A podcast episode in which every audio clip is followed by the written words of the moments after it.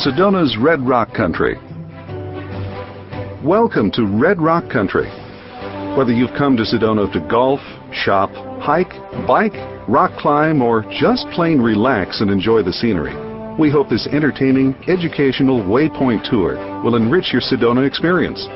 And we look forward to your feedback and ideas at waypointtours.com. We'll introduce you to the story behind the magnificent scenery. You'll hear about early settlers, Native Americans, plants, rocks, and animals of the region, and the forces of nature that created this unique place. If you could look at the state of Arizona from above, you would see the red, salmon, and cream-colored rocks of Sedona lace the edges of the 3,000-foot-high Mogollon Rim. A serendipitous set of natural phenomena has created a striking landscape of spires, buttes, and canyons. Here, at the edge of the Mogollon Rim, the wide expanses of the Colorado Plateau in northeastern Arizona tumble down through a jumble of mountains and canyons and smooth out into broad basins and northwest-trending mountain chains in southern and western Arizona. Red Rock Country may look familiar to you, even if you've never been here before.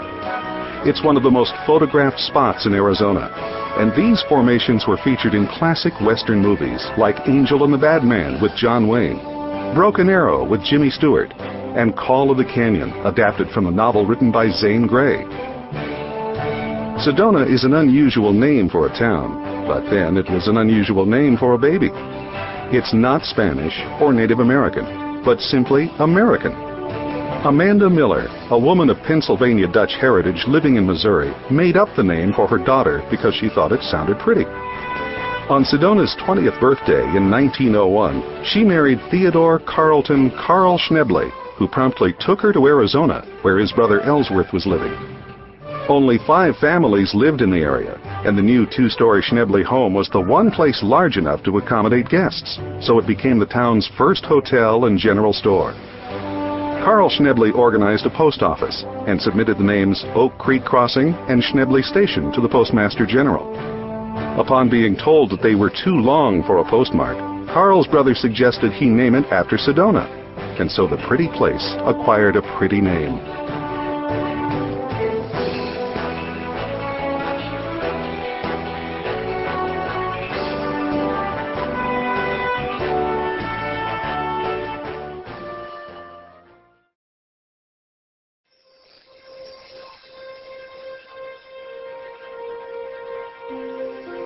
Chapel Vista. With so many dramatic rock forms, a chapel might be overlooked. But once the eye rests on the Chapel of the Holy Cross, it returns again and again. The pale angular building rises from the rocks, proudly displaying the cross as its focal point, both from within and without. The road curves up the hill toward the chapel, and suspended ramp walkways swoop up from the road to the church's entrance. The setting and the architecture convey a feeling of graceful motion. The vista from the terrace is remarkable. Bell Rock and Courthouse Butte are visible to the south, and Cathedral Rock to the west. On the ridge to the east is a smaller rock spire known as Madonna with Child, and 2 larger ones known as the Praying Nuns. The chapel is an inspiration, drawing from and adding to the beauty of Sedona. Inside, furnishings are simple in form.